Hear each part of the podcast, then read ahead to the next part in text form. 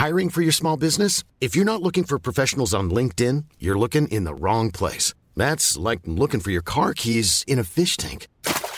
LinkedIn helps you hire professionals you can't find anywhere else, even those who aren't actively searching for a new job but might be open to the perfect role. In a given month, over 70% of LinkedIn users don't even visit other leading job sites. So start looking in the right place. With LinkedIn, you can hire professionals like a professional. Post your free job on linkedin.com slash people today. Burrow is a furniture company known for timeless design and thoughtful construction and free shipping. And that extends to their outdoor collection.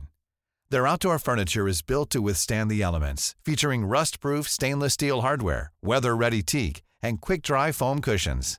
For Memorial Day, get 15% off your Burrow purchase at burrow.com slash ACAST and up to 25% off outdoor. That's up to 25% off outdoor furniture at burrow.com slash ACAST. Wow. Nice. Yeah. What you're hearing are the sounds of people everywhere putting on Bombas socks, underwear, and t-shirts made from absurdly soft materials that feel like plush clouds. Yeah, that plush. And the best part? For every item you purchase, Bombas donates another to someone facing homelessness. Bombas. Big comfort for everyone. Go to bombas.com slash ACAST and use code ACAST for 20% off your first purchase. That's bombas.com slash ACAST. Code ACAST. Hi there. My name's John, and my ex girlfriend invited me to her wedding to rub it in my face. After she found out that I was richer than her husband, she started flirting with me. So, my ex, who's named after a talking robot, and I met when we were traveling. I was backpacking through New Zealand, and she was doing a gap year. We met at a hostel, and it was pretty much love at first sight. For me, at least. It took Lex a bit to warm up to me, mainly because she was the prettiest girl I've ever met, and I. Well, I was simply plain old average. Not many people would look twice if they ever saw me walking down the street, but hey, I have other things going for me. Anyway, long story short, Alexa and I eventually ended up dating.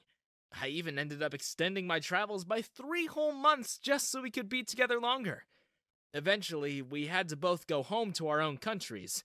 But for six months, we kept up our relationship.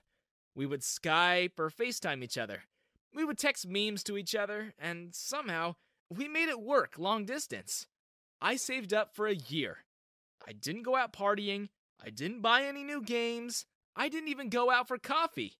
Every little amount I kept and saved, just so that I could buy myself a ticket and travel to where my girlfriend lived. I wanted to surprise her, so I turned up without telling her. I was so pumped. I even wore a suit and all. I bought her flowers. Granted, I only got those flowers from the airport, but what I saw when I got to Lex's house was not the welcome I expected. I was about to knock my bouquet of flowers behind my back when I peeked into the living room window, and on the couch, my girlfriend and some guy were all cuddled up, eating popcorn and watching a movie. I nearly lost my mind.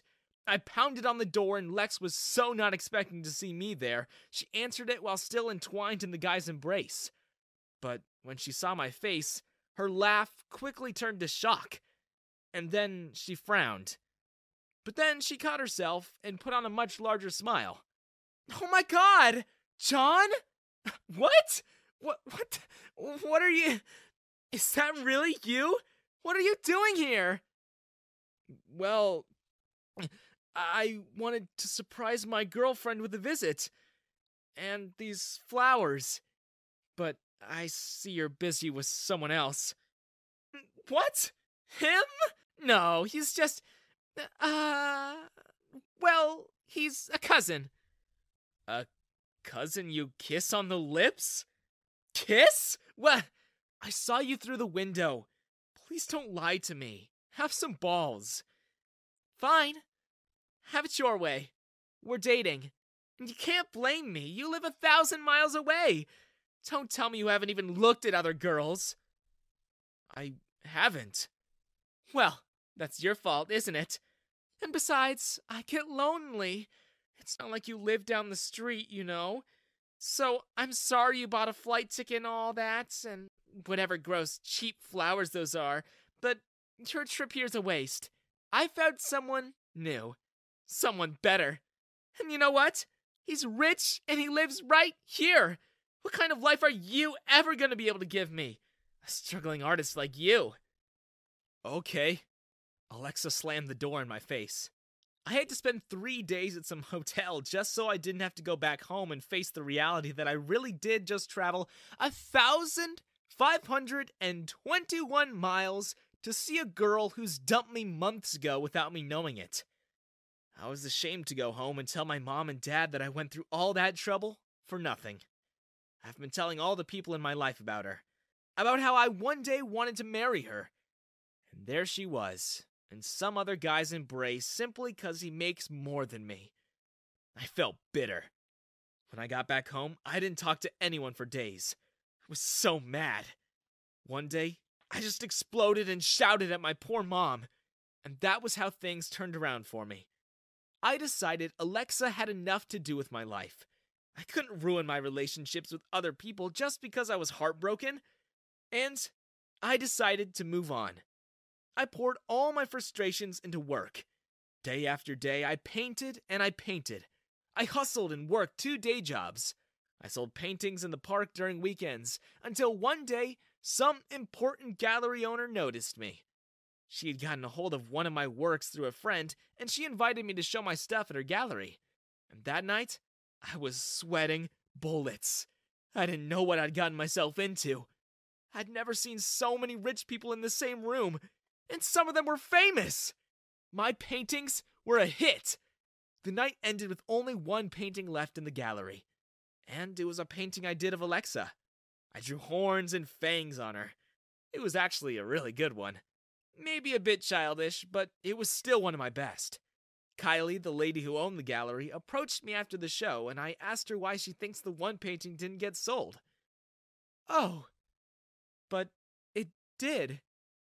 Really? I don't see any stickers saying it's been sold. Well, that's because I want it. W- what? You think I'm gonna let all those people have one of your paintings and leave myself out? You're gonna be a huge star, John. It'd be stupid not to invest in one of your early works. And besides, I quite like it. I like how much you hate whoever that unfortunate lady is. She laughed. Kylie was right. I became a star. That first exhibition was only the first of many. Soon, people were flying me to Iceland, to Peru, to Manila, just to exhibit my art. Millionaires and billionaires alike began to book me. They would commission custom pieces or portraits of their families, and the money fell from the sky like a never ending blizzard.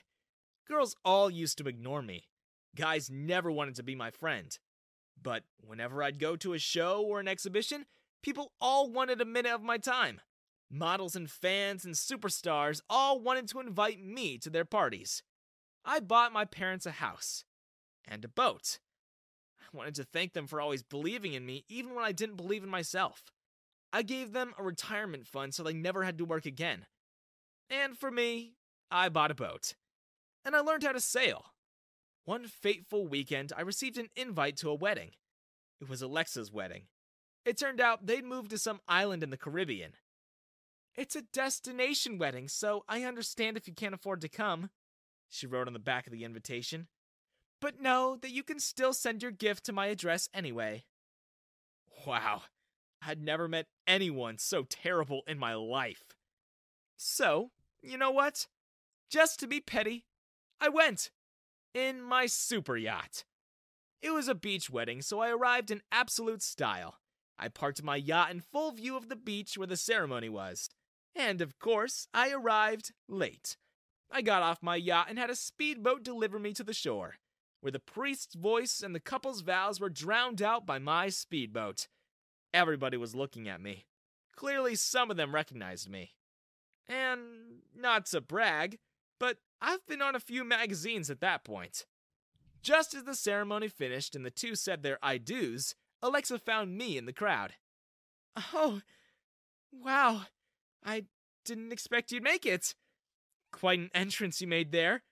I hope the gift you got me isn't from some cheap airport shop this time, considering that you basically ruined my ceremony. Whose boat is that anyway? You working as a boat crew or something now? Mm, no, he owns that yacht, said my bodyguard, smiling. And the look on Alexa's face was priceless. Her jaw dropped to the floor, and I swear I could see dollar signs in her eyes. Immediately, Alexa started flirting with me, barely an hour after she'd gotten married. I encouraged her, of course. I wanted to see how far I could get. But in reality, I only had eyes for one girl on that beach, and she was beautiful. Even more beautiful than her cousin. Yep, I danced with Alexa's cousin that night. The cousin she told me she hated. I could see Alexa's eyes brimming with jealousy. And when it came to the toast, Alexa convinced me to give one, and I obliged. so, what can I say about my dear friend who just got married?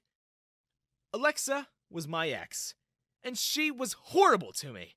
I saved up for six months to fly to her country and visit her while we were dating, and I got there, and she was already with another guy. This guy! And you know what she said? She said I could never be good enough because I wasn't rich. The crowd gasped. Some laughed. Well, guess what, Alexa? I'm rich now, and everybody if you could just direct your attention to the screen. I had my bodyguard secretly film my ex flirting with me. In it, she could be heard saying, You can afford lawyers now. You can get me out of this, can't you? I can be a good wife for you. Don't you miss me? The guy she married literally flipped the table. He rushed off and shouted that he wants a divorce. I laughed so hard, there were tears in my eyes. Beside me was Layla, Alexa's cousin, and she couldn't stop laughing either, telling me that the family will be talking about this for years. And they did. I know because I became part of that family. Layla and I ended up dating, and we got married. The fun part is, Alexa gets to watch from afar what she missed out on. My name's Pete, and I grew up in a rickety shack in the middle of a rich suburb. Dad had been offered multiple times by the rich newcomers to buy his land, but he never sold, despite the high offers. He was waiting for the price to skyrocket.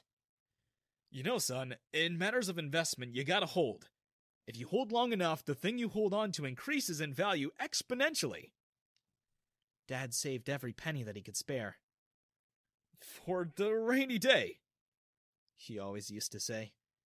He was a regimented man he did everything by the book. Everything had to be in its place. He always drilled into me how I needed to divide my life into segments and achieve specific goals school, job, dating, marriage, children. And out of all those, he emphasized the importance of a stable 9 to 5. You mustn't aim higher or you'll only fail. The rich will stay rich, and us poor folk need to keep our heads down. For all his steadfastness, what he forgot is that the house's value could also go to the complete opposite way. Thanks to an ingenious scheme that our rich neighbors came up with, our plot of land became wetter and wetter every year. The first house to do it were the Manderleys. They were a bunch of snobs who came down from the city when they heard our school district was the best in the country. Mummy, who are those poor people living next to our mansion? Shoo! Son, don't look at them! Poverty is contagious! Oh. They made a canal where their sink water was dumped into, and it all flowed into our plot. Of course, they kept it a secret, and nobody found out until it was too late. The rich guys got fined by the city. But it was too late. Our plot of land became a swamp, and its value was deemed worthless. Dad held on for nothing. I guess that was what broke his spirit he and mom just gave up and just lived on a day to day basis. They no longer dreamed of a better future. To further humiliate him, our rich neighbors held a charity drive for my dad and us. And during the embarrassing ceremony, the Manderleys made an exaggerated show by offering dad a job at their agency as a clown for a kids' party. And he took it. He had no other choice. Every household in that suburb hired him, and it hurt to see people laughing. Not because they found him funny, but because he did whatever it took for spare change. And still, he didn't sell the house. So, my whole life, I had to live in a swamp. My classmates called me an ogre because of it. I heard the Manderley kids started the nickname. Every time I passed by, they would plug their noses or pinch them closed and tell me I stunk of swamp. It was one of the most embarrassing moments in my life when I finally got to sit beside my longtime crush in chemistry, and she fainted after she held her breath because she believed the rumor that I smelled bad. I did get to talk to Opal after I took her to the infirmary, and she realized the rumors weren't true. Opal was an outcast, just like me, and so we bonded straight away. We laughed it off and we became friends, so it wasn't all bad. Unfortunately, the entire school only heard about the part where a girl fainted because of my smell. That made me the laughingstock for quite a while. I was called Stinky Petey, and for three whole years I battled that nickname. In senior year, I almost won, and some people started calling me Pete again. Until some nosy first year asked someone in the basketball team why there was a graffiti of my nickname in the locker room. Then the joke got told over and over again. Luckily, I had Opal. She never stopped defending me. She grew more beautiful as time passed and she got rid of her braces. Suddenly, she was popular. Some people even called her the Queen Bee, but she refused the title because she thought it was vain.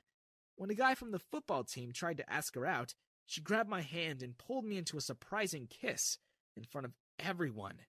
I melted. I felt sparks.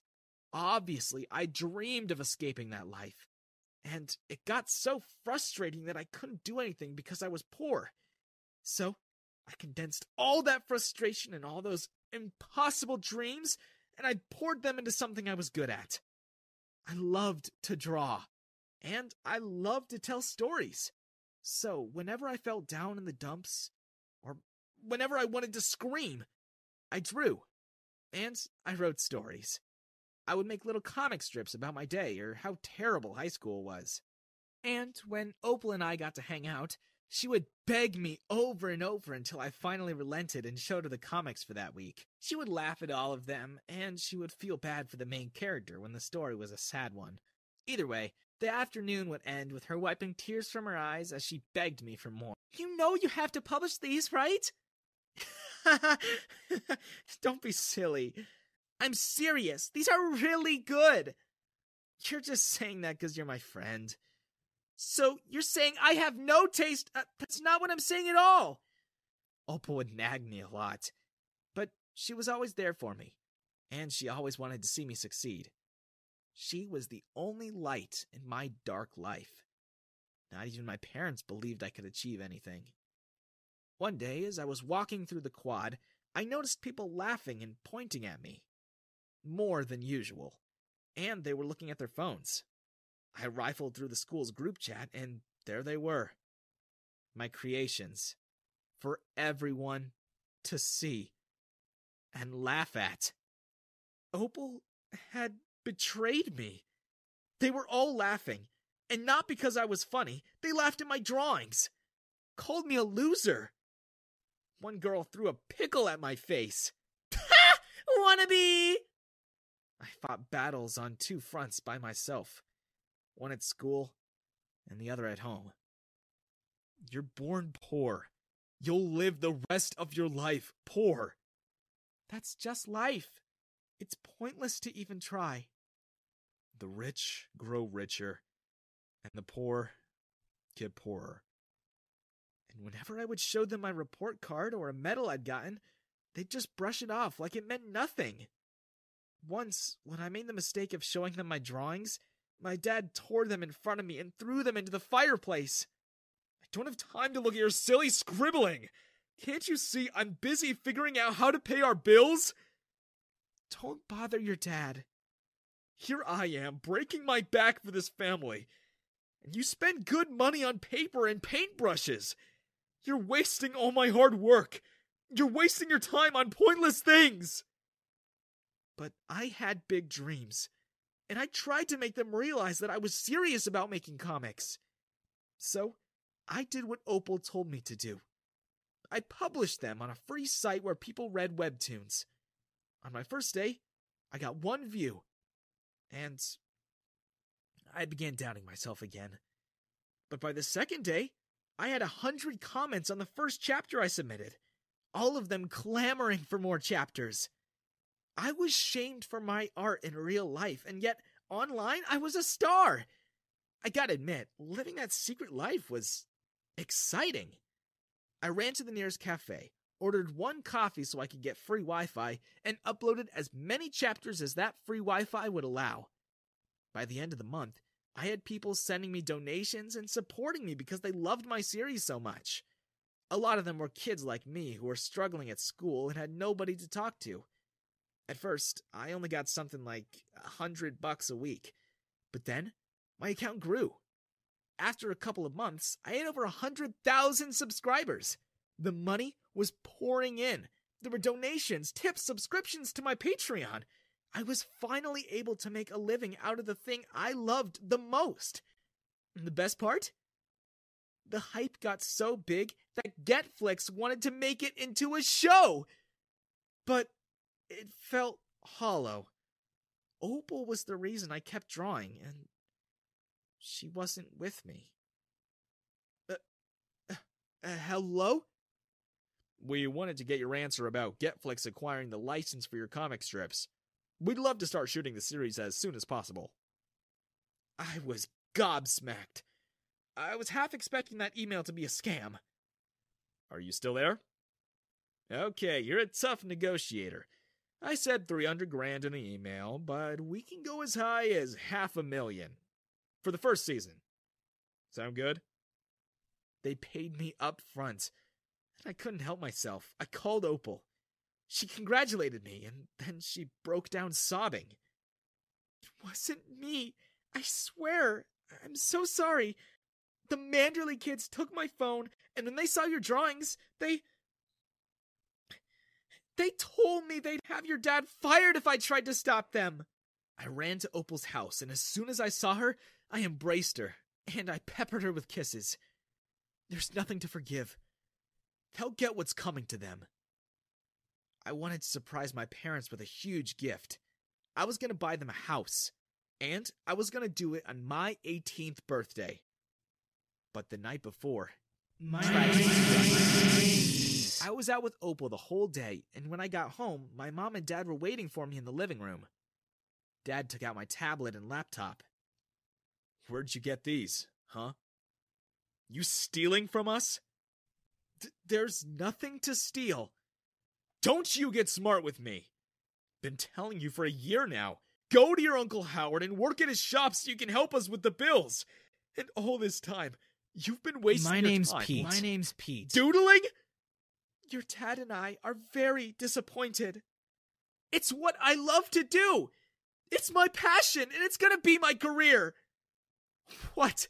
Selling scribbles? Wake up, son. You're poor. Your parents are broke. And you will be broke just like us. So stop struggling.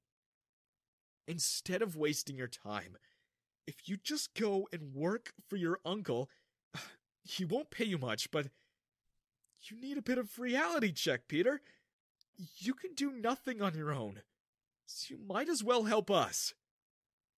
I grabbed my stuff from my dad and stomped up the stairs. You better be ready to sell those gadgets if we come up short of the bill this month. I couldn't take it anymore. I packed my bags and snuck out when they thought I was asleep. I took a cab to the fanciest hotel in the city and I splurged for the very first time in my life. I got myself the presidential suite.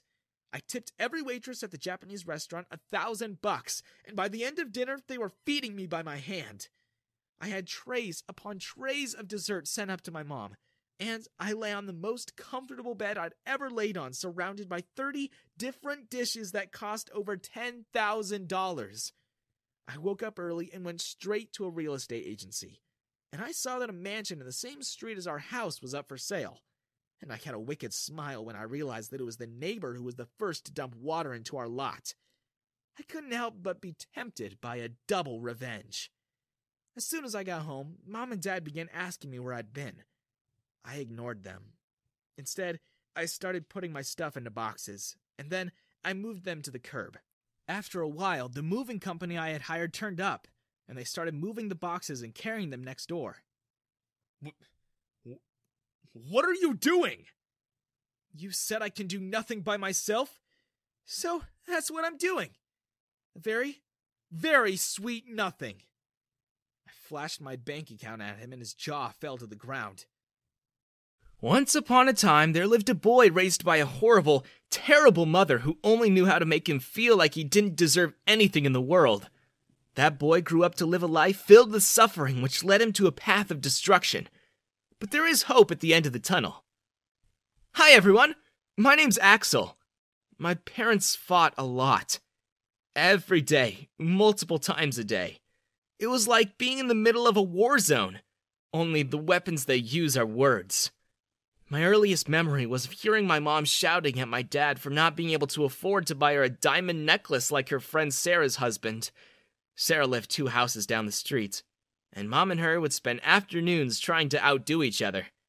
They acted like they were friends, but really, they were fierce rivals who always tried to outdo each other.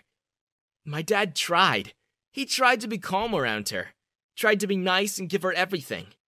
But one day, Mom hit Dad with her fist when he found out she was cheating, and he left without another word. I was 10 when Dad left.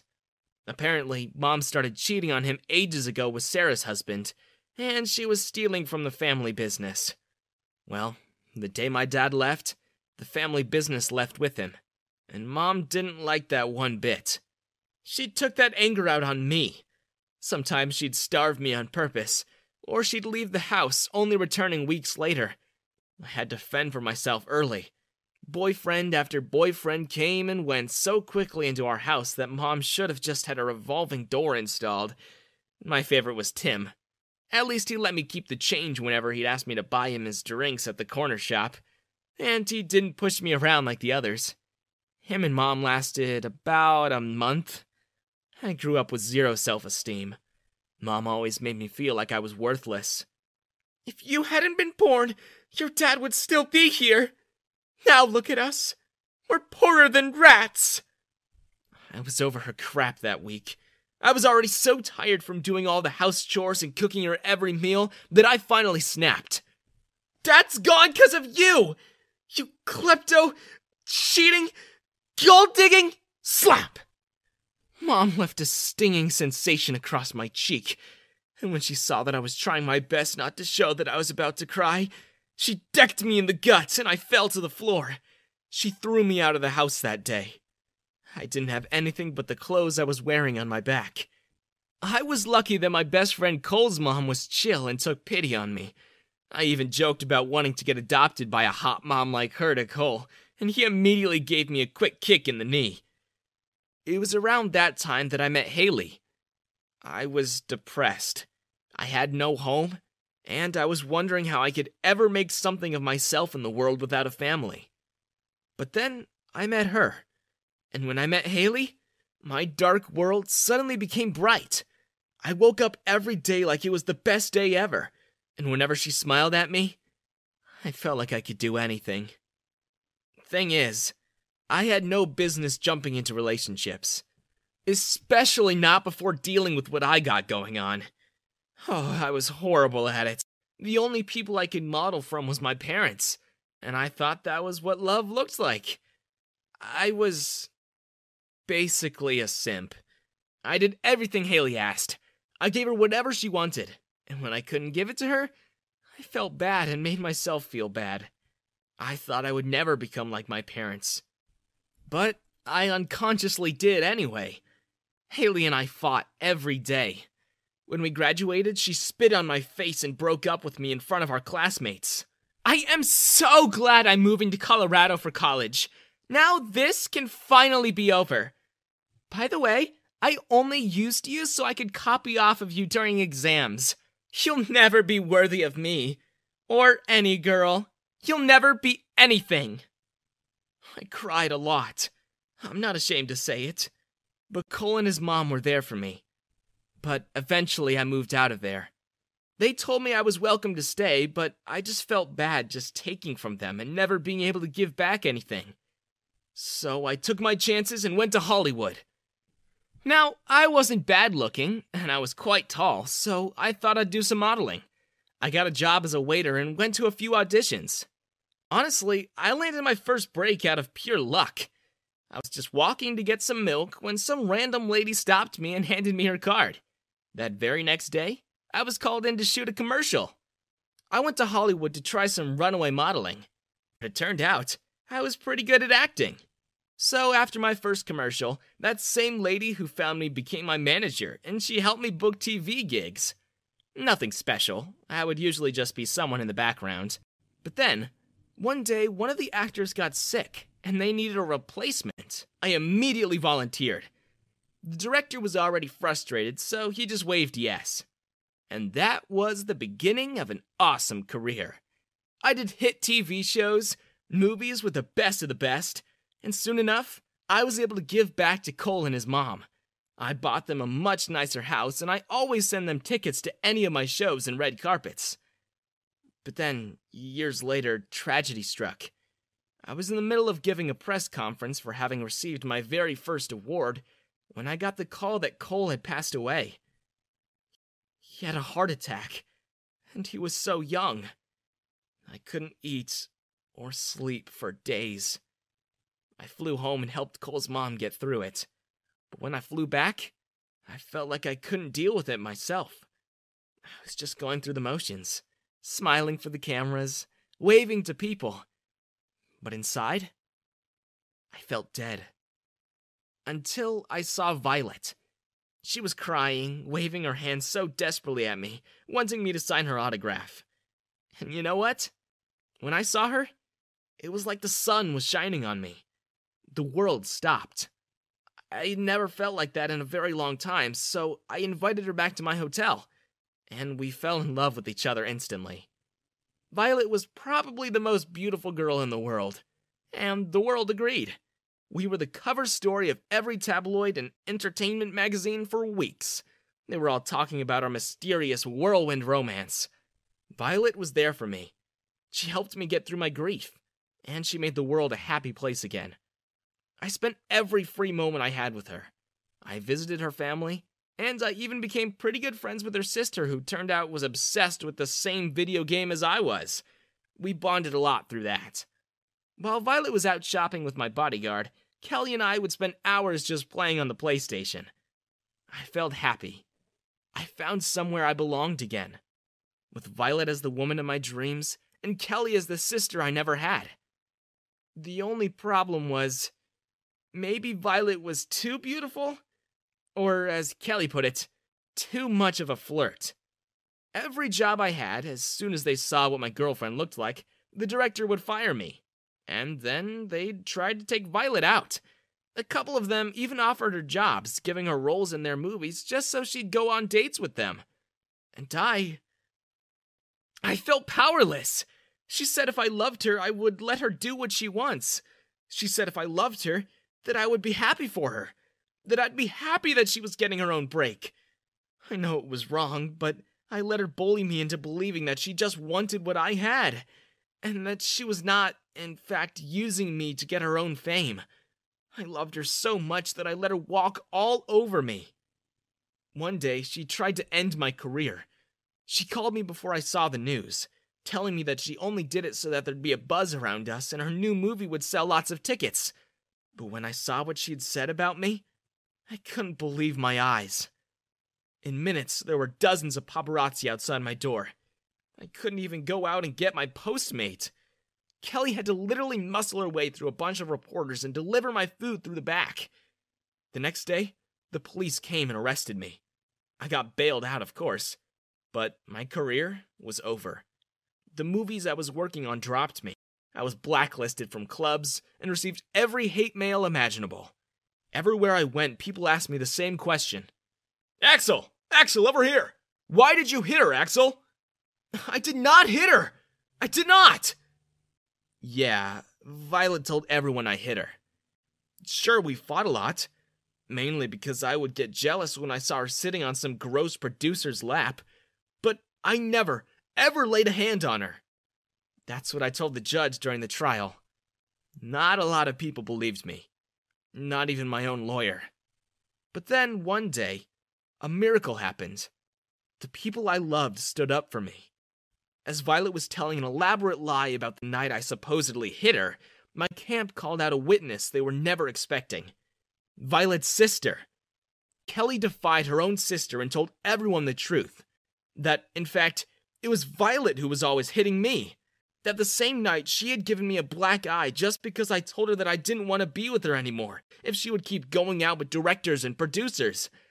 Kelly told everyone how she witnessed Violet on multiple occasions punching me in the gut when her temper rose up. And then, several other witnesses said the same thing. There were even a couple of producers that Violet had cheated on me with who took to the stand. They all said the same thing that Violet had, on multiple occasions, beat them up. I won that trial, and finally my name was clean again. People who accused me apologized, and Violet was sent to jail for what she did. Now, her career is over, and mine is back on track. And what's more is that I realized there was one person who truly loved me the way love is supposed to be like, and I kicked myself for not seeing it sooner. Kelly, her sister. I took it slow with her, and eventually I proposed. Now we live a happy life. Three kids and counting. The doors to the mansion opened, and in walked two stylists. They had five assistants each, and each assistant pushed two racks of designer clothes, accessories, and shoes. In no time, our living room turned into a walk in closet of the finest in French and Italian fashion. Oh my god! I could get used to this. I want the red Chanel dress! You wish. I saw it first. Fine. You have it. It won't fit you anyway. My new stepmom and stepsister's eyes grew wide. If they could drool right then and there, they would have. I could see the envy, the greed in their faces. They had never seen someone spend that much for clothes. They had never seen anyone be treated like a VVIP. But for me, that was how every day went. My name's Ewan, and I was fortunate enough to be born into a very fortunate family. I lived like a prince since I was a baby, but that doesn't mean I'm spoiled. My mom and dad made sure I grew up knowing the value of a dollar, and how every single cent I spent needed to be something I worked for. Doesn't mean I don't spend it on ridiculous things, just means I worked hard to spend ridiculously. One of the downsides of being mega rich is that I'm constantly surrounded by the wrong people. Sure, I have close friends that I've trusted forever, but there's always people who will try to take advantage of me. A lot of them are girls who want a shortcut to an easy life. Newsflash! Money doesn't make life easier. When I was in high school, the most popular and prettiest girls asked me to prom. I said yes to one of them, thinking I'd met the love of my life. Turned out, she just wanted to get a ride on my Porsche so she could have an awesome entrance on the red carpet. The moment we went into the venue, she barely spoke another word to me. She just left me there. Alone. She even told everyone why she asked me to prom, and it was really embarrassing to be used for your money. I developed a really low self esteem after that. Fast forward to a decade later, and I'm still dating girls who just want what they can get from me. My girlfriend Serena used to be really sweet, but the moment she learned how much money my dad had, that's all she cared about. She would go on massive spending sprees using my card. If I didn't get her what she wanted, or if I don't give her the most lavish gifts, she would pout and give me the cold shoulder. There was one time when she didn't talk to me for a whole month just because I forgot to buy her the right bracelet she wanted. That same weekend, she cheated on me with my best friend just to teach me a lesson. but what can I do? I love her. And I guess that's why I date who I date. Because throughout my life, I was never able to believe that someone would love me for who I am, not for my bank account.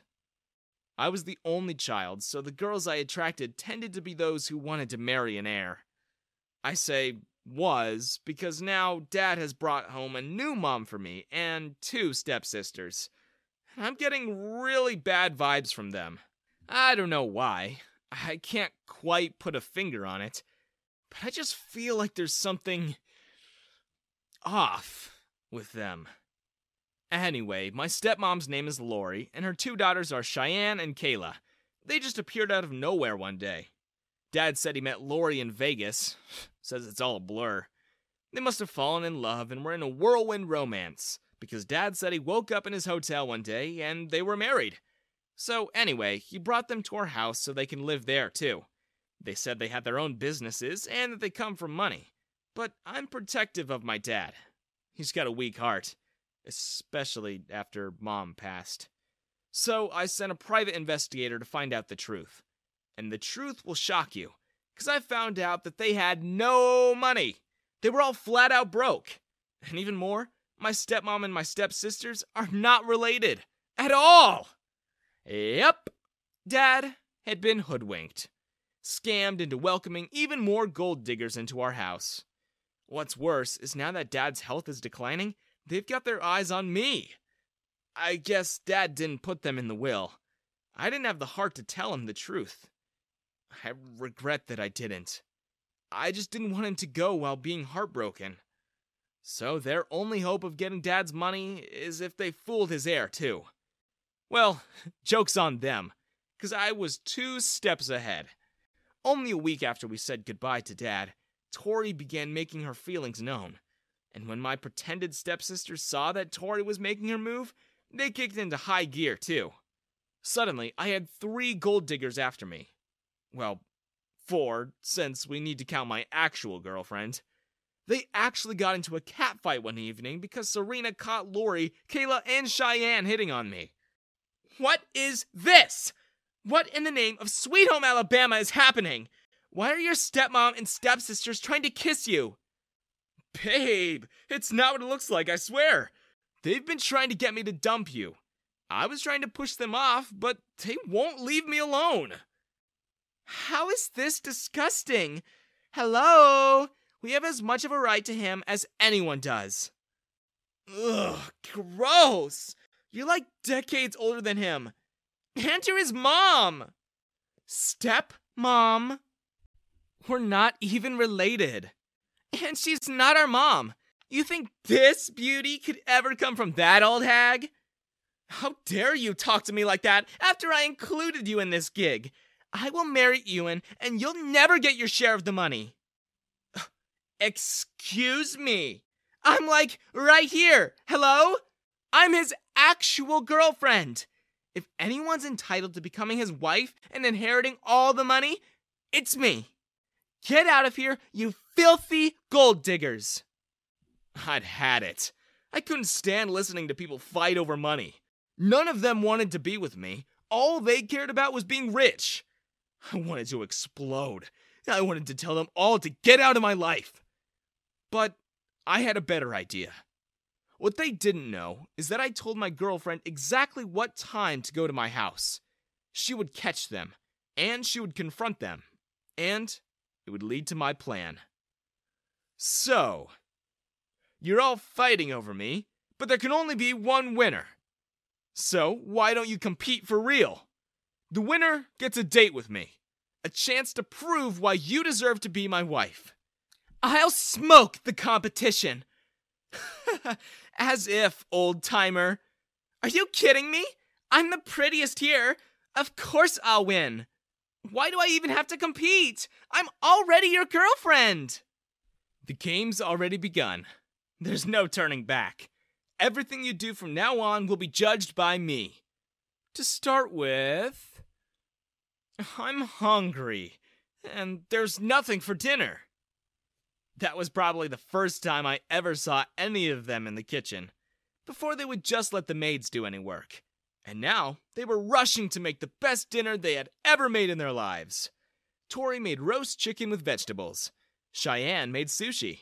Kayla made dumplings and noodles. And Serena.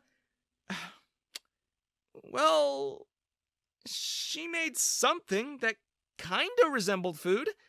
I think it was beef. They were all barely edible, but still I had to choose a winner. So I chose Kayla, simply because I liked dumplings and not because hers were any good. The next test came two days later, when I was having a craving for a specific kind of grapes, ones that you could only find in northern Japan. The girls panicked. Tori called every grocer in the country. Kayla visited every vineyard for miles around. Meanwhile, Cheyenne called up all her contacts in the restaurant business, contacting all the specialty food suppliers she knew. Serena borrowed money from her parents to fly all the way to Japan to buy the grapes. Tori didn't find any. Neither did Kayla. Cheyenne found me the right grapes, and Serena. well, she came back a day late looking like an anime character and showing up with regular grapes she got from the convenience store. It seemed she spent all that money on other things and ran out of it. So, in the end, I had to eliminate her from the game. The next competition was something I loved to do sailing. The girls all got their own catamarans and they had to race to get to me. I waited for them in the middle of the ocean in my mega yacht, and whoever got there first would go to the finals. From the shore alone, it was chaos. Cheyenne couldn't even get off the shore because she was too scared of the water. And even though Tori and Kayla had already technically won, they still battled it out. The funny thing is, as they raced towards me, Tori kept trying to crash into Kayla's boat, throwing her off course. She even boarded her vessel and sabotaged her, cutting off her main sails. Tori, of course, won, and she got to enjoy the afternoon on the yacht. I decided she won the whole thing since the other two were disqualified for never reaching the yacht. And I took Tori out on the most extravagant date on Monaco. I shut down an entire restaurant overlooking the harbor and the sunset. I ordered all the most expensive food, the priciest drinks, and at the very end, the gold dusted premium desserts only the richest can afford. Tori had an amazing time. She gorged herself on everything. She felt victorious. She was so certain that she was going to be the wife of a billionaire. Until I got up from the table. So, you've won. Congratulations! You've proved that you're the best gold digger. You were willing to go to any lengths to get my money. I have to compliment you on your dedication. Anyway, I look forward to our wedding. Now, if you'll excuse me, I have to go to the little boy's room. Go ahead. I'll be here, waiting for my prince. And she waited and waited until the restaurant closed, because I simply slipped out, ran to my yacht, and sailed away. I left her there, stuck with the restaurant bill for a hundred thousand bucks, and stuck in Monaco with no way to go home. After all, the best gold digger should be able to find her way out of it. Thanks to that experience, I met my future wife while sailing home. She was kind and funny. She worked on my yacht, and she didn't even know I owned it. We spent a lot of time together on the trip home. We fell in love. And at the end, I told her who I was and then I asked her to be my girlfriend. she said yes. Want flexibility? Take yoga. Want flexibility with your health insurance? Check out United Healthcare Insurance Plans. Underwritten by Golden Rule Insurance Company, they offer flexible, budget friendly medical, dental, and vision coverage that may be right for you. More at uhone.com. Planning for your next trip? Elevate your travel style with Quince. Quince has all the jet setting essentials you'll want for your next getaway, like European linen premium luggage options, buttery soft Italian leather bags, and so much more. And is all priced at 50 to 80% less than similar brands. Plus, Quince only works with factories that use safe and ethical manufacturing practices. Pack your bags with high-quality essentials you'll be wearing for vacations to come with Quince. Go to quince.com/pack for free shipping and 365-day returns. Imagine the softest sheets you've ever felt. Now imagine them getting even softer over time. That's what you'll feel with Boll and Branch's organic cotton sheets. In a recent customer survey, 96% replied that Boll and Branch sheets get softer with every wash. Start getting your best night's sleep in these sheets that get softer and softer for years to come. Try their sheets with a 30-night guarantee. Plus, get 15% off your first order at bollandbranch.com. Code BUTTERY. Exclusions apply. See site for details.